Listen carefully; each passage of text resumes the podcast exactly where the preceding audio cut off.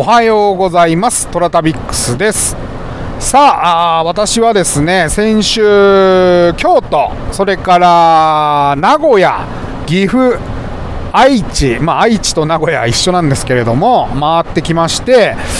まだ紅葉は早いですな、うん、岐阜のちょっと山の中の方にある神社に行ったんですけれども、そちらも、えー、駐車場には結構色づいたもみじがありましたけれども、やっぱりね、えー、上の方はまだ、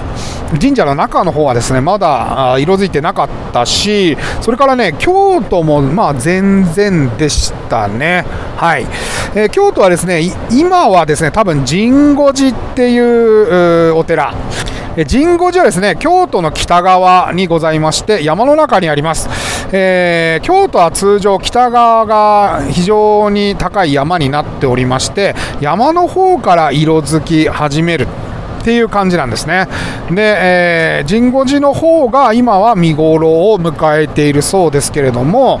えー、まだいわゆる一般的な皆さんがお好きな紅葉の模様っていうのはまだなってないですね。おそらくあと1週間はかかるんじゃないかなという感じがいたします。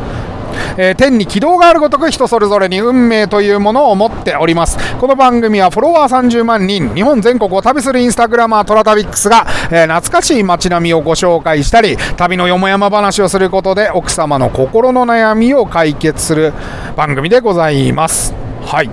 えー、てなわけでですね今日は今お話ししていた京都の神護寺のお写真でございます、え、これはですね今年の5月に、え、行ったお寺ですね。はい。えー、真言宗の古刹で訳の清丸による建立であるとで国宝の薬師如来像をはじめ平安時代期から鎌倉時代初期から鎌倉時代初期にわたる多くの時報や日本三名称の一つとされる国宝の盆章を有しております。はい、えー、境内最奥の地蔵院から眺める九雲渓の雄大な自然も格別で、え、厄除けの瓦投げを楽しむことができます、えー、神護寺はもう3回4回ぐらい行っておりましてで紅葉の時期がちょっと早いので神護寺って実は穴場でですね平日になるとほとんどお客さんいらっしゃらない感じなんですよ。たまにはレンタカーみたいなものを借りて北側に出かけてみるのもいいんじゃないかなというふうに思います。はい。で今ちょうど「そうだ京都行こう」のキャンペーンも CM で神護寺を流しておりましてで神護寺さんってあの奥に行くとですねここに書いてあるように九運慶あじゃあ金運慶か金運慶というものがありましてちょうど山の谷合いのところに出るんですよあのまあなんて言ったら見晴らしのいい場所に出るんですけれどもそこからですね瓦を買ってであのー、谷に向かって投げて運勢を占うみたいなことができるんですね。はい、なんで、まあ、ぜひぜひですね、あのー、行った場合はやってみてください。京都はですね結構あの見どころが北側もありまして車を借りればですね、えー、いろんなとこ行けます。まあ、あのいつもこの間あの投稿した嵯峨野ですとかそれから鞍馬とかですねそれから大原三千院とかね、えー、いろいろあの見るとこあります。はいでそっちの方が案外ね人がいなくて散策しやすかったりもしますのでぜひぜひですねまあいつも定番のところに行くのもいいんですけれどもたまにはですね違う京都を楽しんでみるっていうのもいいんじゃないかなと思います。この神護寺さんもその中の一つです。ちなみに神護寺さんね一つ注意があるのがあのある程度川沿いに車を止めてですね歩かなきゃいけないんですよ、まあ、山道とまでは行きませんけれども結構な階段があるので、まあ、焦らずゆっくりあの登ってください。一気に駆け上がると多分死ぬと思います。はい。そんな感じかな。あの神護さん途中にお茶屋さんとかもあるのでぜひぜひ、えー、お茶屋さんにも寄ってみたりしてみてください。はい。トラタビックスのインスタでは便利なトラ旅マップを公開しております、えー、各写真がどこの場所かを確認できますので行きたい場所はぜひ投稿の方を保存してみてください、えー、その他にもハッシュタグを使って県ごとそれからシーズンごと月ごとに写真をまとめておりますのでそちらを使ってさらに、お楽しみいただけると思います。詳しくはインスタの投稿をお読みください。はい、えー、というわけで今日はストリップ旅えー、火曜日、ストリップ旅やってたんですけれども、今週からトラ旅を入れたので、水曜日はストリップ旅を入れております。さあ、実はですね、温めていたストリップ旅が一つございまして、えー、それが岐阜の政子座という場所でございます。えー、私はですねここで衝撃的なストリップの出会いをいたしましたはい。ぜひ皆さんにも臨場感持って楽しんでいただきたいので、えー、どうぞ。ちょっと長丁場ですけれどもお楽しみください。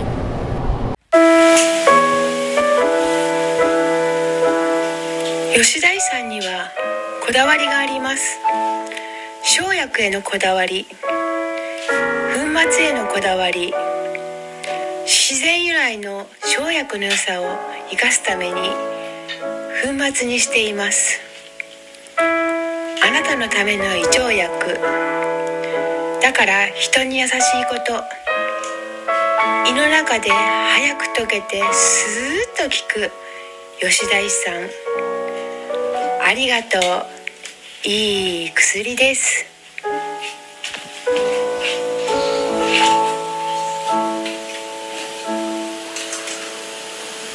音声サービスオーディでは誰でも自分の番組が持てるマイスタジオで様々な番組を配信中です。普通の旅では満足できないそこのご婦人。トラタビックスの日本大百科。遊郭トラ旅チンコ旅。変わった旅を配信中。オーディのアプリをダウンロードしてチェック。オーディ。えー、さあ今日はしばらくぶりでございますけれどもストリップ旅のお話をしましょう。ストリップ旅はですね、えー、なかなかどうして あの温存してきました。実は。うん。面白いって分かってるから。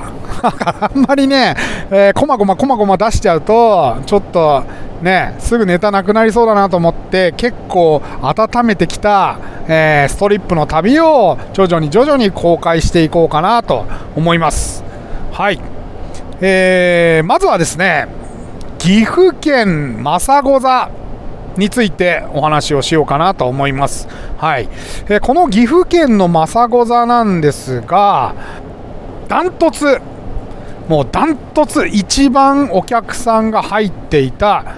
えー、ストリップでございました。うん。えー、ストリップってね、まあ全国回ってると、地方に行けば行くほど、本当に閑散としてまして、えー、1人か2人なんてこともざらにありますし、まあ多い時で5、6人みたいなことも多いんですね。で、そんな中、この岐阜県の政子座、100名以上の方がいたんじゃないかなと思います。もうびっくりしました。うん、これはね、もう、えー、脳裏に焼き付いて離れないこの政子座の光景をお話ししましょう。はい。えー、岐阜県の政子座はですね、えー、岐阜駅のおりまして、まあ、ちょっと離れてんだよね、駅から。うん。えー、柳瀬商店街というですね、飲み屋街があります。うん。めちゃくちゃいっぱいフィリピンパブがあるエリアなんですけども、そこを抜けた先の本当に端っこにぽつりとあるストリップ劇場でございます。うん。あの、中はってとですね、えー、中心に、まあ、えー、っとですね、体育館をまず思い浮かべましょうね。あんな広くないけどもちろん。あの体育館って、端っこの方に舞台があると思うんですけれども、まあ、あれのすごく小さな舞台があると思ってください。カーテンが閉まるような舞台です。で、そこの舞台の真ん中からですね、花道がパーッと出ておりまして、で、その先端に、まあ、体温計、昔の体温計のようにですね、丸い、え回転、なんていうのかな、ガブリ付きの、えー、回転する台、お立ち台みたいなものがあります。はい。からまあちょうど上から見ると体温計のあのなんていうのかな温度を測るエリアっていうのかな、うん水銀系のね。はい。そんなそんな作りでございまして。でこのマサゴ座はですねその真ん中にある回転台を囲うように、えーちょうどオリンピアの円形劇場のようにですね丸くこう席がえー作られております。そして傾斜があって、まあ、全員上から見えるように、えーこう丸く丸く同心円状に席が置かれてると思っていただければと思います。はい。初めて行った時はですね、本当にその時は4、5人しかお客さんいらっしゃらなかったと記憶してます。けれども、この時はですね、めっちゃ混んでたんですよ。はい。大概ロビーに行くとロビーに人なんていないんですけどまずロビーに券を買いましてロビーに行った瞬間にもうロビーにですね、えー10名ぐらい男性がいるんですね、うん、これは何事ぞと思って、えー中に入りますとですねまあ満席なんですよ、うん、めちゃくちゃ人がいる。でしかもねいろんな人がいるわけ。あのおじいちゃんからまあ二十歳ぐらいの本当に二十歳成り立てみたいな若い男子からですね、えーそれから言葉も関西弁が飛び交っていたりしてあなんか関西から来てんだこの人はなんか関東方面かなとかねなんかいろんな感じでした、うん、でああなんかちょっとす後ろでねみんな立ってるからあのーちょっとすいませんって言ってかき分けかき分けてったらですねあのーおじいちゃんがその席に座ってるんですけども、えー全裸の女性がおじいちゃんの上にまたがりましてでおじいちゃんがそのおお女性のおっぱいを揉んでいるみたいな。なんか、あれ？と思って、こう、その円形の劇場をね、見回すと、点々とそういう光景がですね、いくつかあるわけですよ。はい。これ、な、すごいとこに来ちゃったなと思って。カオスです、カオス。はい。で、えー私一人で行ってますから、まあ一人用の席探すのはすごい簡単なんですよ。一つ空いてればいいですから。で、そこを探してパッて座るとですね、えー数分経つとですね、あのー場内アナウンスが流れました。大概ですね、音響をやられてる方が上からマイクで喋ってることがほとんどなんですけれども、そこはですね、その、えー円形の舞台のところにですね、あのー芸人さんが上がってまいりまして、これもうね、有名な話でね、浅草のフランスだとか、北野武さんとかね、え渥美清さんなんかも、えー浅草の、まあ、ストリップ劇場からの出身というふうに言われておりますけれども、はい。あのーその方がまだいらっしゃるんですよ。これは見たことない、他のストリップで。うん。で、あのその芸人さんがおもむろに喋るわけです。はい。おま、お待たせいたしました。ストリップ劇場の開幕でございます。つって。お兄さんはどちらから？大阪。お兄さんは岐阜市内ね。はい。お兄さんはどこかな？名古屋ね。うんはい。まあみんなね、ちょっと楽しんでいってちょうだいなと。いろいろおまんちょもビラビラ、ビラビラ出てまいりますから、とか言って、言ってるんですね。でも、その瞬間にぐっとこう心がつかまれまして、はい。でね、それでは始まります。ビーチバレーゲーム っていうわけですよ。そうするとですね、係の人がですね、えーパンストを結び合わせて一本の紐にしたものを、ピーッとその、えーなんていうのかな、花道から真ん中の、えーていうのお立ち台を中心にですね、席を二分したんですね。うん。まあ、要はラインが引かれて、で、本当にバレーボールのなんていうか、あの、上の、なんかネットの部分が張られたみたいな状態になりまして、まあ、100人ぐらいいるおじさんやら老若なんですよね、が2つに分かれまして、50対50のバレーボールを始めるということなんですよ。はい。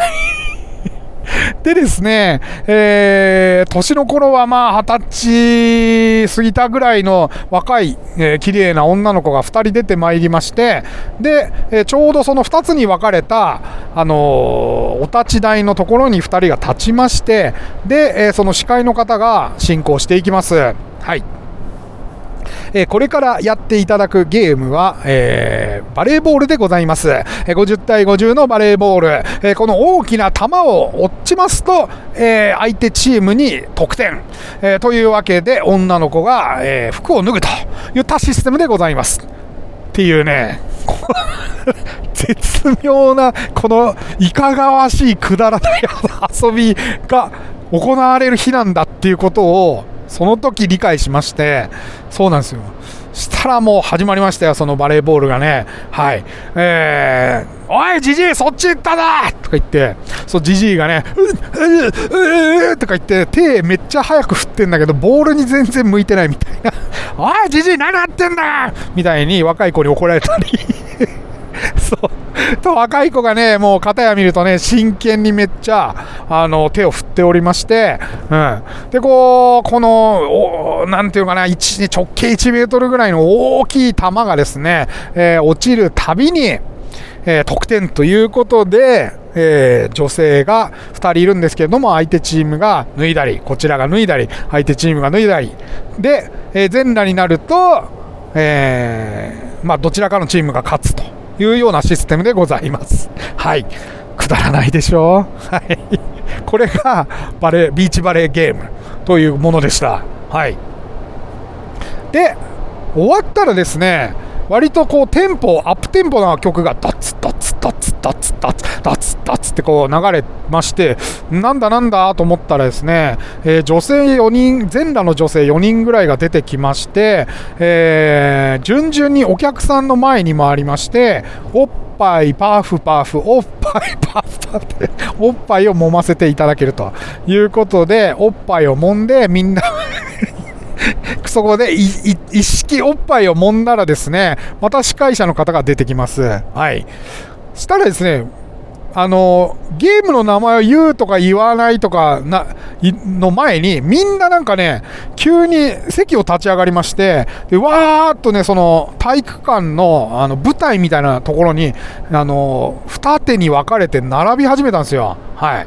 これ僕は初めて行ったし、一人だから全く意味が分からなくて、あの席に座って見てたんですよ。何が行われるんだろうと思って。らね、衝撃ですよ。4人女の子いるんですけど、えー全裸で出てきます。はい。で、その出てきた女の子4人の、えー、股ぐらの下にですね、えー、1人ずつですね、顔を、だ女の子は立ってる状態で、えーちょっと V の字に足を広げまして、えー逆さ V の字の字でですね、逆さ V の字に足を広げまして、えー仁王立ちしていると。で、そこの間に男の人が、まあ、寝た状態で顔を入れるんですね。だからある程度こう足の長さの距離が顔と、まあ、股間の間にあると思っていただければ幸いでございます。はい。えーそこへですね、すかさずその芸人がですね、マシュマロキャッチゲームということを言ってですね、このゲームはという会社はあの解説を始めるんですけれども、何かと申しますと、えー股間に挟んだマシュマロを落として、で、えーそれを口でキャッチができたら、なんかチケットがもらえるみたいな。な、なんなんでしょう、これ。はい。で、僕はその、もう本当にね、みんな楽しそうでね、まあ、エロは地球を救うじゃないけど、本当にすごい楽しそうに、えみんなキャッチ下でしておりまして、ニコニコニコニコしてんの見ながら、なんてハッピーな現場なんだろうと。思いまして、み見てました。で、みんなそれをキャッチして、ファーってしてたんですけれども、あのーなんかみんなね、キャッチできるとチケットもらって自分の席に戻るんですよ。で、このチケットがよくわからない。うん。そう。で、まあ、こういうゲームがどんどん展開していくんですよ。で、次がですね、えー、おまんちょ当てゲームと言いまして、えー皆様にはおまんちょを当てていただきます。えーこの娘のおまんちょがどれか、それを、えー皆様に予想していただくゲームでございます。みたいなことを言っているわけですね。はい。そうするとですね、ラウンドガールの格好をした女の子が、まず1人出てきまして、えそこには、えー女性の女院が、まあ、局部が写った写真8点が用意されてるわけです。でこれをラウンドガールのようにみんなに見せながら歩くわけですね。でえー、そこからですね、えー、女の子が1人全裸で出てきましてで、えー、ご会長まあ、股間を広げまして股間を局部を見せると。でこの見た局部を記憶しておいてまたラウンドガールが来ますから、えーさて A から ABCDEFGH A から H のお好きなアルファベット、えー、自分がおまんちょだと思う、まあ、アルファベットをお選びください。ということで、えー、そこからですねなんかチケット販売が始まるんですよ。そのチケットがですね1枚100円なんですね。で、えー、投票権なんですよ。で要は A だと思う人は A の投票権をくれっていうことで、えー、えー、えー、っつって、すげえみんなね、なんか大合唱のように、俺にアビーくれとかね、C、C、C、C とか言って、言ってて、で、これも、あのー当たりますと、またチケットが配られるんですね。すごい不思議な光景ですよ。はい。そして、そして、なんかこう、その一連のゲームをやっている間とかに、ちょいちょい休憩が入るんですけど、その、おまんちょうご会長されてる、あの あ踊り子さんがですね、たまに降りてきて、誰、なんかお客さんと話したりしてんですよね。で、どうやらチケットはそれに関連しているようなんですが、はい。いまだに私まだ何かはよく分かってないです。はい。でですね 最終的にどうなるかというと、その体育倉庫みたいなカーテンがシャーって閉められるんですよ。その体育倉庫、体育倉庫じゃない、えー、体育館みたいな舞台のカーテンがさーっと閉められまして、なんかシルエットだけ映るんですよね、微妙に。で、えー、その間ですね、なんか、あの、女の子と話していた人たちがですね、えー、その体育館の舞台の中に消えていってですね、消えては出て、消えては出てってみんなしていくんですよ。超不思議な光景ですよね。何が行われてるかは私は分かりません。はい。そしてそれが多分チケットに関係してるんでしょう。はい。で、舞台閉められてますから、他のね、関係ないチケットのないお客さんたちは何してるかっていうとですね、えー、手前にあるその円形の、えー、お立ち台のところにですね、3名ぐらい女性が座って、えー、M 字開脚のような形で座って、で、全裸ですよ、もちろん。で、えー、この股間の部分に毛布をかけてるんですね。はい。で、係の人が3人ぐらい出てきまして、で、また、なんかそれに列を男どもが作ってるんですよ。で、あ、何してんのかなと思ってよく見てたらね、懐中電灯と、それから虫眼鏡を渡されて、えー、みんなその毛布の中に入ってくんですよ。で、あの、係の人がね、はい、3分経ちました、つって、こう、ありがとうございました、つって出てくるんですよ。なんか、あの、何なんだろうね、あの、のれんをくぐって、立ち食いそばを食って出ていくみたいな 感じのノリで、みんな、はい、やってる！みたいな感じで入って、中でルーペで、その、女性の股間をね、ライトとルーペで、あの、照らしてみ、見て、それでまた出てくるっていうのを、めっちゃ列を作って、あの、その間やっておりました。はい。もうこれね、カオスでね、あの、先週行った大阪難波のアポロビルもすごかったですけれども、もうそれよりもまあ、あ日にならないぐらいの激しい激しい回でございました。うん、もう 男ってバカだよねって思いつつ、でももうこういう時代ですから、女の人が言っても面白いだろうなって超思いました。はい。えー、そんな感じで、えー、ストリップのお話は、ちゃちゃ、えっ、ー、と、岐阜の雅子座のストリップはここまででございます。はい。えー、他にもね、いろんなストリップ話がありますから、ぜひ、えーお楽しみにしていってください。えートラタビックスは皆様からのお便りをお待ちしております。オーディのお便り機能からいただいても結構でございますし、私のインスタアカウント、TORATABIX トラタビックスに DM またはコメントいただいても構いません。それでは、いってらっしゃい。